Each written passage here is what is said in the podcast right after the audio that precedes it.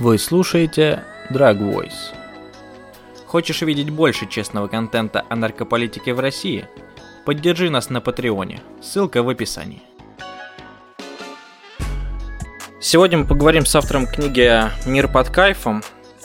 Пожалуйста, представься, как тебя зовут, чем ты занимаешься, помимо книг, может быть, Всем привет, короче, короче, с Англии. Меня зовут э, Ника Воробьев, ну, Николай Воробьев. И да, но я автор книги Dope World, по-русски перевод э, «Мир под кайфом», сейчас только что вышел. И да, очень э, спасибо вам большое, что меня пригласили. А можешь рассказать, о чем твоя книга для тех, кто еще не в курсе, для тех, кто в первый раз о ней слышит и хочет прочитать? Ну да, конечно. Я Короче, как вы можете слышать, у меня немножко акцент такой странный. А, я, я родился в Питере, но тогда еще был э, Ленинград. А, мы там переехали вокруг мира и оказались в Англии. Я большинство жизни э, провел в Англии, поэтому у меня акцент такой странный. ну, короче, потому что мы все время так двину, двигались, двигались, двигались. Я всегда был этим но, новым мальчиком в классе. И ко мне, короче, приставали другие дети. Ну, постепенно я стал таким, как это, как сказать по-русски, outcast. Ну, и это привело меня к мелкому наркобизнесу. Я был таким немножко плохим мальчиком. Ну, и плохих мальчиков, конечно, наказывают. И в итоге, когда я уже был в универе, я получил срок э, два с половиной года за продажу э, травы, кокаина и МДМА, это экстаси. Э, ну вот, но когда я был в тюрьме, я много книг читал, а особенно меня интересовала книга «Эль Нарко» про историю мексиканской нарковойны, и из-за этого я из очень заинтересовался в всей этой проблемой эм, ну, борьбы с наркотиками, проблемы наркозависимости вокруг мира – и так далее. Э, и когда, когда меня в итоге отпустили, я начал путешествовать по всему миру. Я был в, по-моему, 15 стран э, на 5 континентах. Э, исследовал, как там, как там в Марокко, в, в Южной Америке, в России. Так, кстати, э, у нас специальная глава есть для русской версии про гидру. Ну вот, э, в принципе, все это короткая версия. А, в общем, ты изучал а, причины войны с наркотиками, правильно? Ну в своей да. книге. Да, да. Есть разные, эм, как вам сказать, ну, есть разные вещи, которые общие вещи, которые мы видим в, в каждой стране, которые я заметил. В каждой стране э, либо продавцы наркотиков, либо употребители, они всегда каким-то врагом для, для общества. Например, в Америке это были э, афроамериканцы, мексиканские, китайские мигранты. Э, в Южной Африке это было тоже опять э, черные и индусы. В Европе это были евреи. А и сейчас, например, э, в Филиппинах у них новый президент Родриг Дутерте, у него прям, наверное, самая мощная это война против наркотиков. Э, у него там эскадроны смерти убили почти, по-моему, 30 тысяч людей последний раз, когда я проверял. Хотя там такого расизма нет, потому что это в основном внутри Филиппинах без особенных иммигрантов. Там он все еще, когда он, когда он говорит про наркозависимых людей, он употребляет такие же, такие же термины, как, например, Э, как, как Гитлер, и он даже э, сравнил самого себя с Гитлером. Я не очень люблю сравнивать, знаешь, какого-то нынешнего лидера с, с Гитлером, потому что это, ну так, так, так все делают, знаешь, в любой политической дебате кто-то кого-то назовет Гитлером, там украинцы могут назвать, не знаю, Путина Гитлером, например. Это не, не совсем сходит, но Дутерте сам себя сравнил с Гитлером. Угу. Да, я э, знаю, о чем ты говоришь. Я переводил ролики для Input. А, ну, ты, я думаю, знаешь такую организацию. Mm-hmm. И, в общем, там в одном моменте, где рассказывалось про Филиппины, там он да, говорил, что он, он рассказывает, что там Гитлер, Гитлер уничтожил то ли там 3 миллиона евреев, а у нас столько же наркопотребителей, я тоже хочу их всех уничтожить. Что-то такое было, Да, если да, я не да, путаю. да. Почти прямой А, перевод, да. Ну, в общем, тогда поговорим о книге. Тебя арестовали э, в Великобритании, правильно? Ты там отсидел два с половиной года, верно? Да. Ну, да, и срок два с половиной года отпустить чуть пораньше, потому что я там хорошо себя вел. Но я, у меня был такой, знаешь, этот э, электронный браслет, так что я не мог с дома выходить от 7 до 7. От 7 вечера до 7 утра. А что тебя э, подтолкнуло к этому исследованию войне с наркотиками в целом? Вот ты там какую-то литературу прочел, я не знаю, занялся самокопанием и решил побольше узнать о себе. Ну, во-первых, как я, как я раньше сказал, я много книг читал в тюрьме, но и до этого я, когда я был в универе, когда я барыжил с своим э, одноклассником, э, я там изучал историю. Так что мне, мне все эти, эти э, контексты этой большой картины были очень интересны. А, ну, еще я прочитал, а уже когда меня отпустили, я прочитал одну такую книгу, я не знаю, как там как название переводится на русском, но на английском Chasing the Scream. Такая очень популярная книга о борьбе с наркотиками. И что я заметил, это там, там очень, это очень хорошая книга, там очень хорошо все перекрыли, но как большинство литературы в, э, в англоязычной сфере, она в основном про Великобританию, Канаду и Соединенные Штаты. Ну и там немножко про, знаешь, про, про Мексику, потому что это относится к США еще. Но я думаю, было бы интересно, знаешь, там описывать страны, о которых мало кто сейчас пишет. Так что, например, про, про Иран, э, про Филиппины, почти, ну, сейчас уже несколько книг появилось, но тогда еще нет. Про Филиппины, там э, про Россию, конечно, ну и, и про Японию. Я хотел эти страны, где, где про которых забыли в этой всей дебате. Ты отправился вначале пробовать ауяску. А, да, в Перу. Правильно? Да, да. Как она на тебя повлияла? Короче, я там был... Я немножко сократил это для книги. Ну, просто чтобы угу. читателей не путать. Там в книге написано, как будто это все было в одну ночь, но в действительности это было в курсе недели. Я четыре раза пил в курсе недели. А первый раз это был самый сумасшедший, это где, где большинство всяких галлюцинаций, огромных ящериц, там, пауков. А второй раз я немножко испугался этого, недостаточно выпил, и ничего не было, мне просто было скучно 4 часа. Сидеть там, слышать, как шаман поет. Третий раз... Третий раз я чуть побольше выпил. Все было типа как в настоящем нормальном мире, но как будто бы, знаешь, графики там компьютерной игры там 10 лет назад. Угу. Так, так что я все еще был в настоящем мире, но что-то было слегка не так с цветом. А последний раз это я ничего особенно такого не увидел, но все было в голове, знаешь, я так раздумывался там о, о жизни и о своем месте Вселенной. И, по-моему, это, это было хорошее итог ко всему этому делу, потому что это, в этом и весь смысл айуаски. Типа, люди не пьют айуаску на, для того, что просто так, знаешь, для веселья на тусовке, как, например, как, как ЛСД может быть. Или mm-hmm. грибы так можно делать. Потому что это вообще это очень интенсивные галлюцинации, там тебя, тебя тошнит, может что-то с другого конца выйдет. Короче, не очень приятно. А, но люди это делают, потому что это дает им какой-то, как сказать, инсайт. Ну, ну, позволяет им взглянуть с самого себя и, и рассуждать, и думать про своих проблемах там в каком-то с какого-то угла, который они, может, раньше не придумывали. И это мне действительно очень помогло, потому что когда я вышел из тюрьмы, э, у меня было много таких всяких психологических проблем. Но они не совсем ушли, но они улучшились, скажем так. А это как-то повлияло на твое желание вот именно о написании книги? Да, Или это ты было... уже в процессе писал и решил поехать?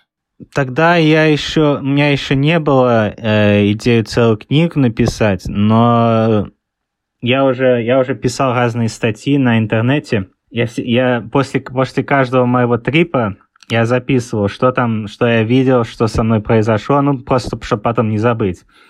Ну, в принципе, с этого и началась книга. Я, я в разные места путешествовал, там писал, что я видел. Ну и так постепенно книга начала складываться. А потом где-то в 2017 году у меня уже была идея, ну вообще просто формально создать, собрать их как-то в, в логичном порядке и создать книгу.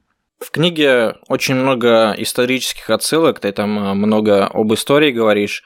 И начало э, всей этой войны с наркотиками – это как бы война с расизмом, а если это так можно назвать. Правильно я понимаю, что основа войны с наркотиками – это расизм?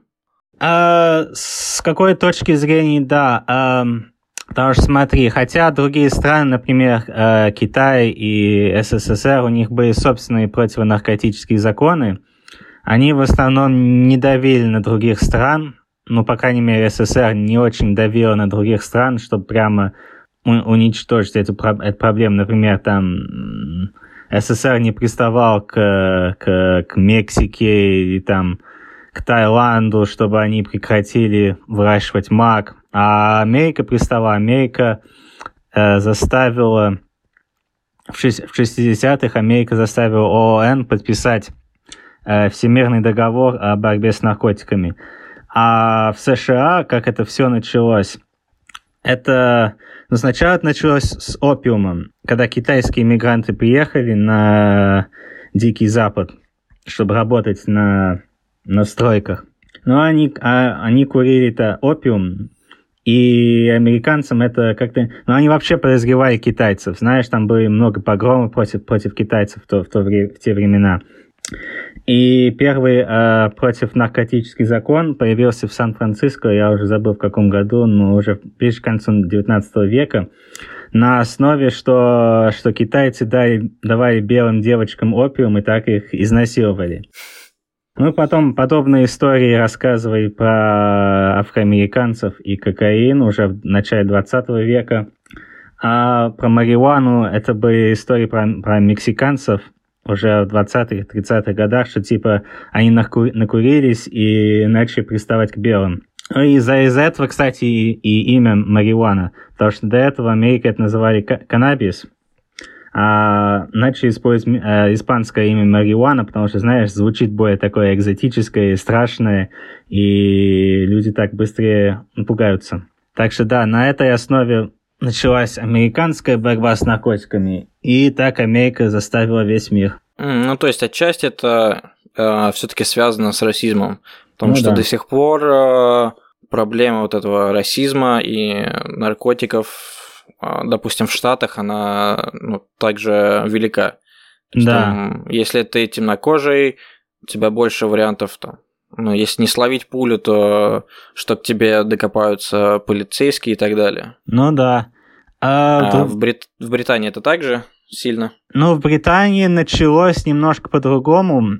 А, я помню, не особенно описывал, особенно как это началось в Великобритании, но в Англии началось это с Первой мировой войны. Короче, тогда э, кокаин, героин можно легально покупать в любой аптеке, но все генералы боялись, что это будут посылать на фронт, там все солдаты будут ходить под кайфом и стрелять врага не будут. Так что первым запретили солдатам, потом запретили аптекам, чтобы э, солдатам потом не посылали. Но потом как-то под американским влиянием там немножко расизма э, втекло все-таки.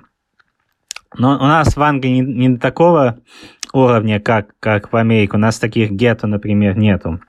Но если смотреть по статистикам, да, там особенно э, чернокожие и, и индусы, э, их особенно так останавливают, разыскивают и посаживают в тюрьму, да.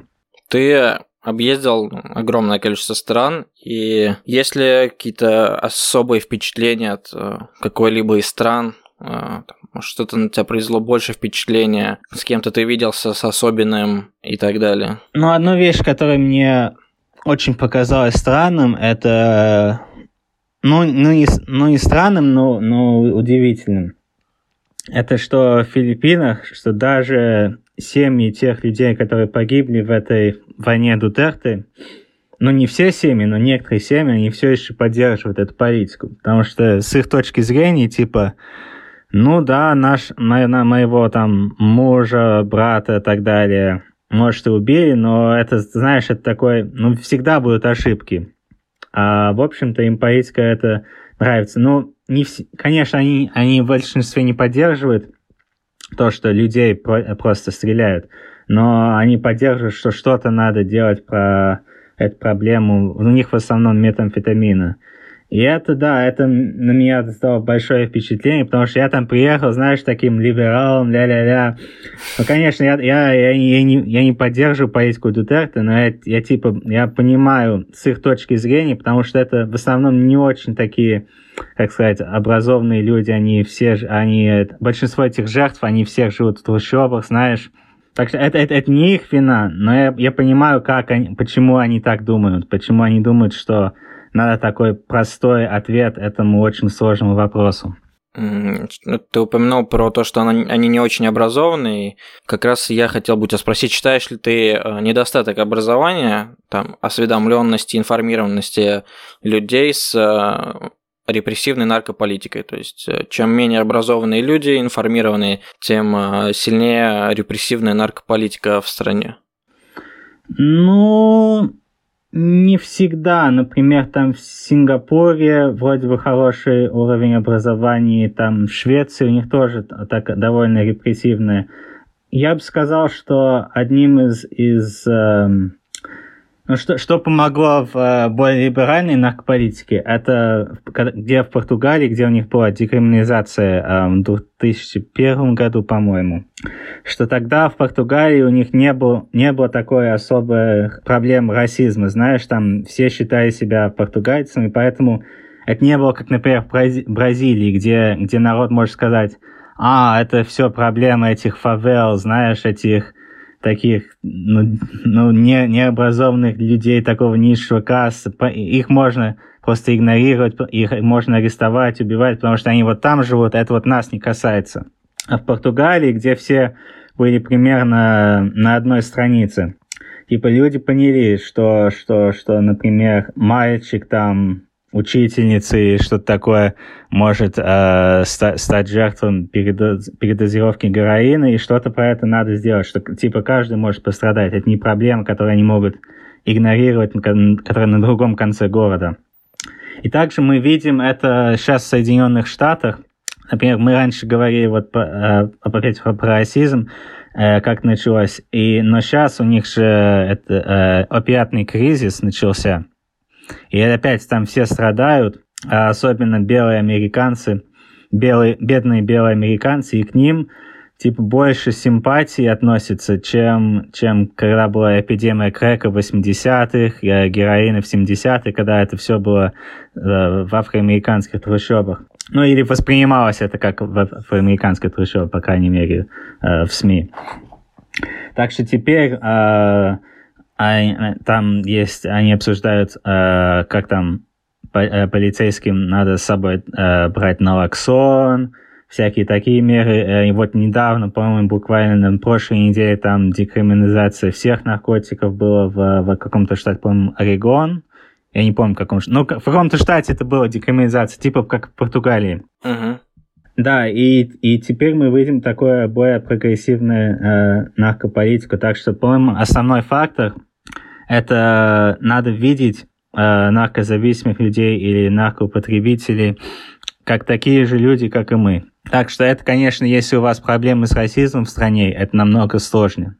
Сложнее. А ты был э, в различных организациях. Вот э, ты рассказывал про The Loop, э, про Ванду организация.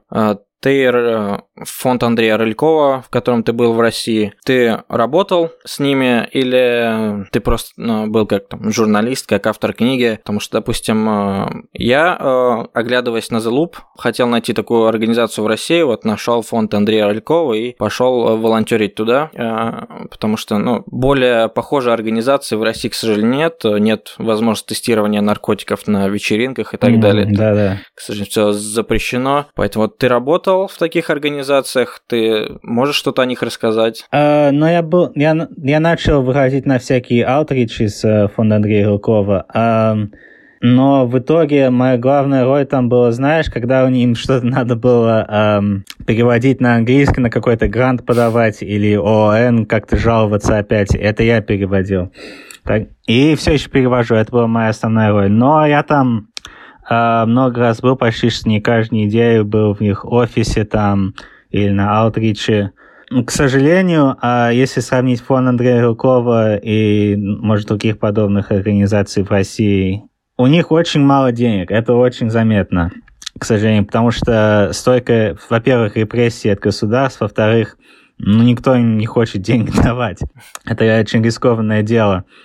А, ну, например, когда я был в Португалии, были много организаций, как Креска, и у них вообще офис такой блестящий, там все сидят за компьютерами, у всех есть что надо, нет проблемы, как, о, как мы как мы купим налоксон на следующей неделе, им про это не надо беспокоиться. Так что это была большая разница между что происходит в России и что происходит э, в нескольких западных странах. Вот я хочу сказать о том, что в фонде Андрея Рылькова сейчас э, уменьшилось финансирование на 50%, поэтому я прикреплю ссылочку к этому подкасту. А, отправляйте свои донаты, это очень важно. Вообще а, они молодцы, и... что так долго продержались. Сколько они уже, по-моему, 10-15 лет? А, в районе 10 лет, да, с 2009 года, если я не ошибаюсь. Да, молодцы, что все еще стоят. Я надеюсь, еще простоят э, долго. Может быть, тебе что-то особенно запомнилось, когда ты был на аутричах э, в фонде Андрея Рылькова? Ну, в основном, а, когда там люди к нам подходят и свои истории рассказывают. У них всегда что-то такое забавное, всегда что-то новое. Короче, с ними не соскучишься. И иногда это просто такое что-то обыкновенное. Я помню, один чувак э, купил, за ней ухаживал. И это просто был хороший взгляд. Знаешь, э, потому что обычно, обычно, когда если ты этим не занимаешься, ты просто идешь на улице и видишь там какого-то там наркомана и, и, и думаешь, о, это какой-то там бездомный наркоман, ля-ля, и там дальше проходишь. А когда, когда ты с ними на, на аутриче, ты слышишь их, их истории, как у них, что у них там с детьми происходит, с соседями, как там с семьей, как там с их чинчило. И да, это очень э, большое впечатление произвело на меня. И как, как, вам, как вам сказать, ну, по-моему, да, это, это, это, это, это очень важно, как я раньше говорил, чтобы, чтобы видеть наркопотребителей как такие же люди, как и мы. Так что одна вещь, что они делали в фонде Андрея Юлкова, вот была такая выставка, либо их, их э, картинки, которые они, их клиенты нарисовали, или фотографии, и они так собирают деньги, но также также приглашали публику там взглянуть, посмотреть и увидеть человеческую э, сторону этих людей. Да, это а, была выставка «Моменты позитива». Да, да, да, да, вот а, именно. Да, а, но насколько я помню, ты был а, драг-дилером, и, соответственно, ты выходил на выходы ну, на аутричи вместе с фондом. И вот э, расскажи о том, каков портрет наркопотребителя, потому что это довольно стигматизировано, вот под э, наркопотребители считают, что это какой-то ну, опустившийся человек, э, у него там ну, нет да, денег, он есть много ворует таких... постоянно. Да, да, и есть много далее. таких, таких стереотипов. Один, один такой, да, такой, такой вор, которому каждый день надо что-то новое спиздить, чтобы заплатить за следующую дозу.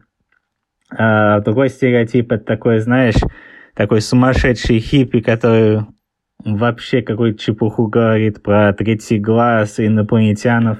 Ну и другой... Расскажи, какой, да, у тебя портрет сложился наркопотребителя, ты все-таки взаимодействовал с ними ну, достаточно долго. А, ну, у меня такого особенного портрета, портрета нет. В принципе, а, в моем, в моем опыте, как, как, как драгдилера и как на, на всяких этих аутричах, это что потребитель наркотиков, в принципе, могут быть каждый, может быть там такой человек с, с низшего класса, там, с проблемой с, с финансами, действительно, да, такие бездомные бывают. Но и бывают, знаешь, такие средним классом, интеллигенция, там богатые люди, да, там, конечно, как со всеми, есть какие-то там ублюдки, но это не, не потому, что они именно используют наркотики, они, скорее всего, были такие раньше. Это, это по-моему, не, не зависит. Не то, чтобы если, если ты, ты начнешь что-то что принимать, у тебя совсем вся личность изменится, и ты, ты, ты пойдешь от, от какого-то студента, который первым в классе, до какого-то там бездомного вора. Это, это не так. До, до такой степени, что эти стереотипы существуют, и что, э, по крайней мере, в Англии, по статистикам, э, наркозависимые люди действительно занимаются большой частью всяких кражей, обычно таких мелких преступлений, знаешь, там кражи велосипедов и так далее. Но это ситуация, которая связана с законом в основном, а не с э, самими людьми. Например, там в некоторых странах, как Швеции, Швеции нет, Швейцарии, то есть, тьфу, Швейцарии, uh-huh. э, Голландии, Германии, и сейчас это опять это прекратили в Англии, но сейчас опять вот начинают. Они дают героин бесплатно в э, специ... специальных клиниках, и они заметили, там, там были много исследований по этому поводу, они заметили, что уровень преступности упал как только они начали это выдавать и, и у преступности, и передозировок вместе резко упали после того, как они бесплатно начали это выдавать. Потому что нет такого, такой мотивации, им, им не, не нуждается совершать преступление, чтобы это платить, потому что это все бесплатно. И им, так как они под медицинским присмотром, э, они, никто, по-моему, не умер пока в одной из этих клиников от передозировки. Так что все эти проблемы, а, ну не, не все, но большая часть этих проблем и стереотипов, это как раз поддерживается законом, а не химических особенностей самих веществ. Мы в целом много говорили и раньше, там в подкастах, допустим, с Михаилом Магаличенко, может быть, ты его знаешь, а, о наркополитике в мире. А, хотелось бы приблизиться к наркополитике в России. Ты довольно много о ней писал э, в своей книге. В том числе это был в Екатеринбурге, разговаривал с Ройзманом, э, там про историю из 90-х рассказывал, там про ОПГ. Можешь э, поподробнее здесь сейчас об этом рассказать? Вот в целом там про Москву, Екатеринбург и так далее. Да. Ну, эм, Ройзман, он очень такой, скажем так, суровый человек – я, я не говорю обязательно в плохом смысле, но, короче, с ним... Понятно, когда с ним обсуждаешь, с ним шутки плохи. А, так что я не завидую тех, которые попали под этот эм, год без наркотиков, когда он начался там лет 10-15 минут. По-моему, они уже его прекратили, да? Я не уверен. Но по-моему... Не могу точно сказать. Они, они мне что-то там сказали, что деньги закончились, и мы закрыли, потом они повели меня в какой-то другой офис, где там что-то похожее уже происходило. Так что, ну да, не очень понятно не была ситуация. Ну да, короче, в, в Екатеринбурге был такой чувак, э, Евгений Ройзман, и он э, решил в конце 90-х создать такой фонд, «Город без наркотиков», э, где он боролся с э, наркозависимостью своим собственным путем. То есть э, его ребята похищали людей, оставили их там в каком- каком-то сарае, прикрепленным кроватью, ну и кормили их там водой и хлебом, пока они не э, отрезвели. И да, и, и судя по всему, это сделало его очень популярным, потому что Э, людям казалось, о, наконец, кто-то-то хоть что-то-то делает, понимаете? Такого, потому что тогда было после 90-х была очень серьезная проблема героина в, в России. Но это еще связано с всякими там социаль, социальными проблемами в то время, знаешь, после, после разрухи Советского Союза. И люди не знают, что делать. А, и вот один чувак, наконец, взял это в свои руки. Ну и, конечно, он стал очень популярным, и они его выбрали как мэром. И на долгое время была такая странная ситуация, что довольно либеральные люди поддерживают э, этого, этого мужика, просто потому что он был единственным независимым мэром во всей России, мэром большого города, по крайней мере, во всей России.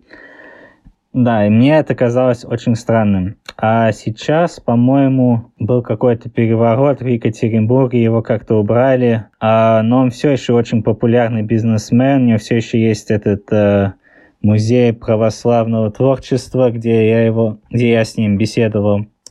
И какая-то работа его организации продолжается. Только сейчас э, у них фокус не на таджиков и цыган, которые, к которым они приставали раньше, которые якобы барыжили героином, а закладчиками и э, онлайн-бизнесу. Так что они в основном ищут всяких тинейджеров, которые копаются в парке в 12 часов ночи. Ну, то есть э, раньше в России это тоже была такая история про расизм, правильно? А сейчас, э, сейчас это история о чем? О том, что, я не знаю, э, о покушении на малолетних детей, о защите детей от наркотиков. Да, или, примерно или так. Но я бы, я бы еще прибавил, это я э, довольно недавно узнал, так что это не, не попало в книгу, но я читал там исторических документов. Э, в самом начале это было про, про класс. Так что когда большевики стали власть, э, тогда кокаин был довольно популярным среди, э, среди как сказать, буржуазии, ну, угу. богатого народа и, и да. интеллигенции. И, конечно, э, кроме проблемы зависимости кокаина, большевикам это не нравилось. Так что вместо чернокожих в Америке стали э, богатые интеллигенты в России. Это было типа врагом в 20-х годах, когда запретили кокаин в России. Ну да, потом, когда уже 90-е были, тогда уже какой-то расизм и ксенофобия началась против э, азиатских иммигрантов и цыгане. Ну да, а сейчас, когда люди постепенно там забыв, ну, по, по крайней мере, э, публика немножко забывает про, про героин, и сейчас э, главная тревога это про синтетики и онлайн наркобизнес, там сайты как Гидра и тинейджеры, как это, как подростки э, становятся этими закладчиками, и детей надо защищать и так далее, и так далее. Так что да, ты примерно так и описал. Ну вот для меня немножко непонятно, в России это передел бизнеса, вот репрессивная наркополитика или, или что это? Ну то есть все наркотики сейчас, э, ну вот самые популярные, там типа мефедрон, альфа-ПВП, допустим, они производятся внутри страны, то есть их ниоткуда не привозят. Это не может быть борьба с расизмом.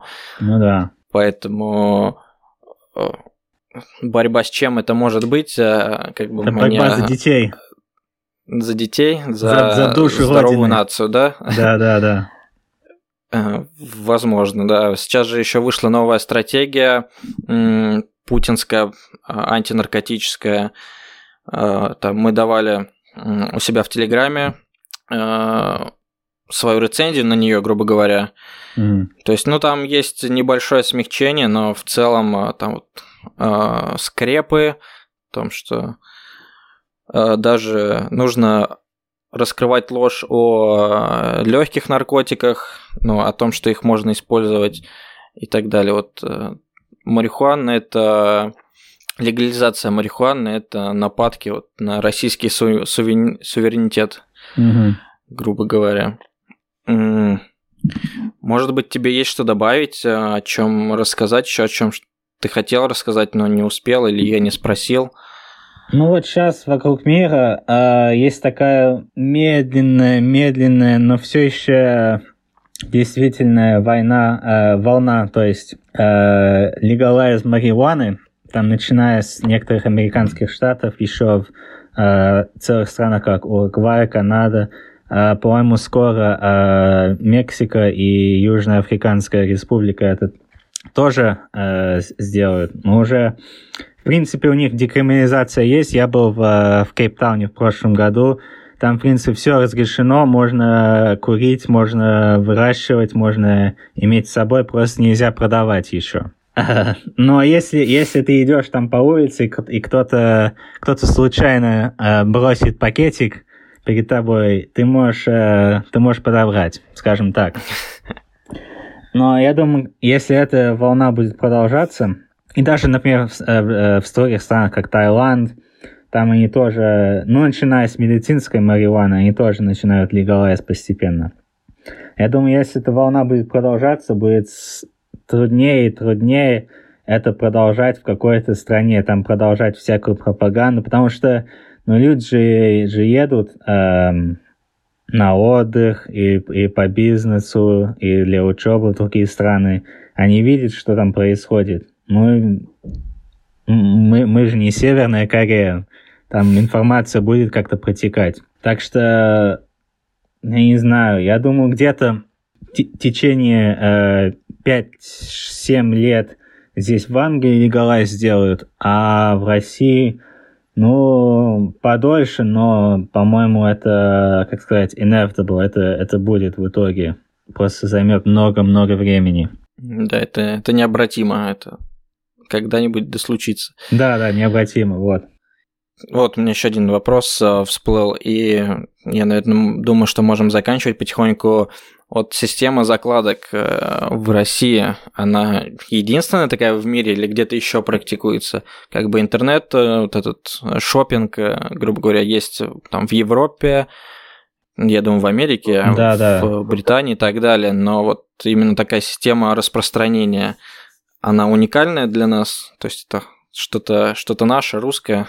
Ну, я бы сказал, не, не уникального, самое, самое продвинутое на самом большом плане в России, в России да.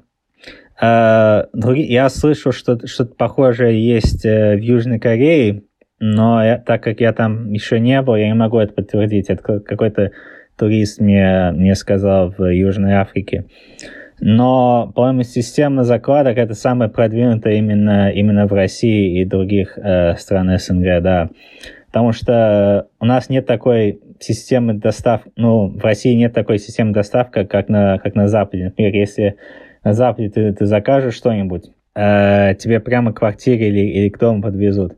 А в России, если у вас большая посылка, тебе надо сходить в офис, э, в почтовый офис и подписать к нему. И никто не хочет подписать на две унции ганджи, знаешь?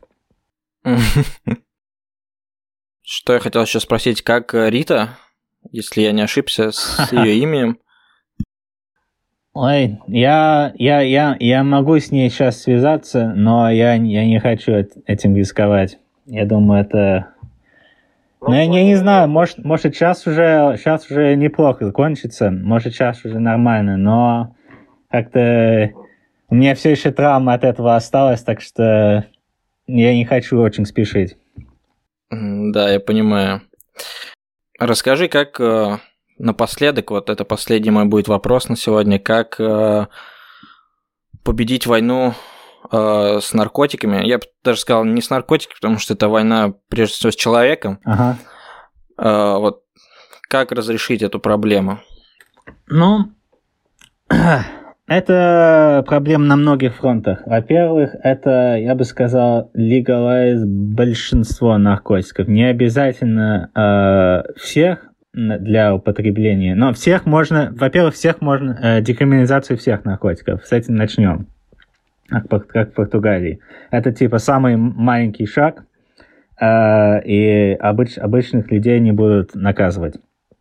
Во-вторых... Э, вот в, стой, можно я тебя перебью? Вот в России как бы есть декриминализация. Ну да. Да, но формально. это же как бы не очень спасает, да, формально. То есть ты можешь носить с собой 6 грамм травы, э, ну, до 6, и это будет только административная ответственность. Ну да, но фактически это так не работает. К сожалению. Да, но да, надо, надо какую-то политику поподобнее э, Португалии э, завести первым. Это первый, первый шаг. Второй шаг – это э, легализация э, большинства наркотиков. Конечно, для каждых это будет по-разному. Так что я не думаю, например, я не думаю, что это хорошая идея э, продавать э, продавать героин, знаешь, в супермаркете, как, как может быть было в старые времена. Но, например, э, кофешопы, как, как в Амстердаме или, или в Барселоне, такое можно сделать с травой. Э, что касается там героина, э, ну уж как система, как в Швейцарии, где можно получать это бесплатно от клиники. Экстаси, я думаю, тоже можно продавать в специальных магазинах. Там взрослым старше 18 лет, конечно, и там в измеряемых дозах. Что касается там кокаина, это чуть-чуть посложнее, потому что кокаин действительно, он вообще-то нам значительно вреднее, чем, чем героин. Он, по-моему, на уровне алкоголя, если не хуже. Но все-таки как-то кокаин был когда-то легальным, и общество не разрушилось. Так что что-то можно, конечно, придумать. А, третье, когда мы это сделаем, а, убираем деньги от, эм, от, от ментов, от а, антинаркотических организаций, как, как это DEA по, по, по, по-русски, знаешь? Было раньше ФСКН, но сейчас это э, МВД, часть... Э, ну, ну отбираем деньги от этой части МВД, и переправляем эти деньги, в, во-первых, в образование, это, по-моему, самое, самое главное, чтобы, чтобы народ знал, какие там, какие там риски, как это можно безопаснее делать, на, на снижение вреда тоже важно. И еще, если, если мы говорим про страны, как США, и Бразилия, и Южная Африка, э, мы, мы переправляем эти деньги на улучшение этих, всех этих гетто, фавелах и так далее. Так боремся с преступными организациями. И последнее — это если человек осужден, э, как будет non-violent, ну, без а, насилия. За ненасильственное преступление. Да, ненасильственное преступление связано с наркотиками, либо продажа наркотиков, либо что-то похожее, как э, промывание, промывание денег в наркобизнесе. Э, я считаю, что их надо от, отпустить и, ну, забыть про их рекорд, короче. Амнистию, да? Да-да-да, амнистию. Конечно, убийцам и так далее это нельзя делать, это уже что-то другое, но что можно делать, то надо делать. И, как в некоторых частях Америки, если будет legalize, я думаю, я считаю, что им первым должны давать эти э, лицензии на, от, от, чтобы открывать собственный кофешоп или диспенсери для, для марихуаны, чтобы как-то... Потому что как-то кажется нечестно, знаешь, если просто зарабатывают на этом уже богатые бизнесмены, а не те, которые страдали mm-hmm. из-за этой войны. Вот, четыре главных шага, по-моему. И в России один из главных это борьба с коррупцией прежде всего. А, От ну этого да. уже все остальное будет намного проще, на мой взгляд. Спасибо тебе за то, что уделил время. Все обязательно покупайте книжку «Мир под кайфом» или Dope World, как она называется на английском. Оставим ссылку в описании обязательно. Спасибо тебе за то, что поговорил. Спасибо вам большое. На этом все. До свидания. С вами был Drag Voice. Оставляйте свои комментарии и оценивайте наш подкаст. Всем пока.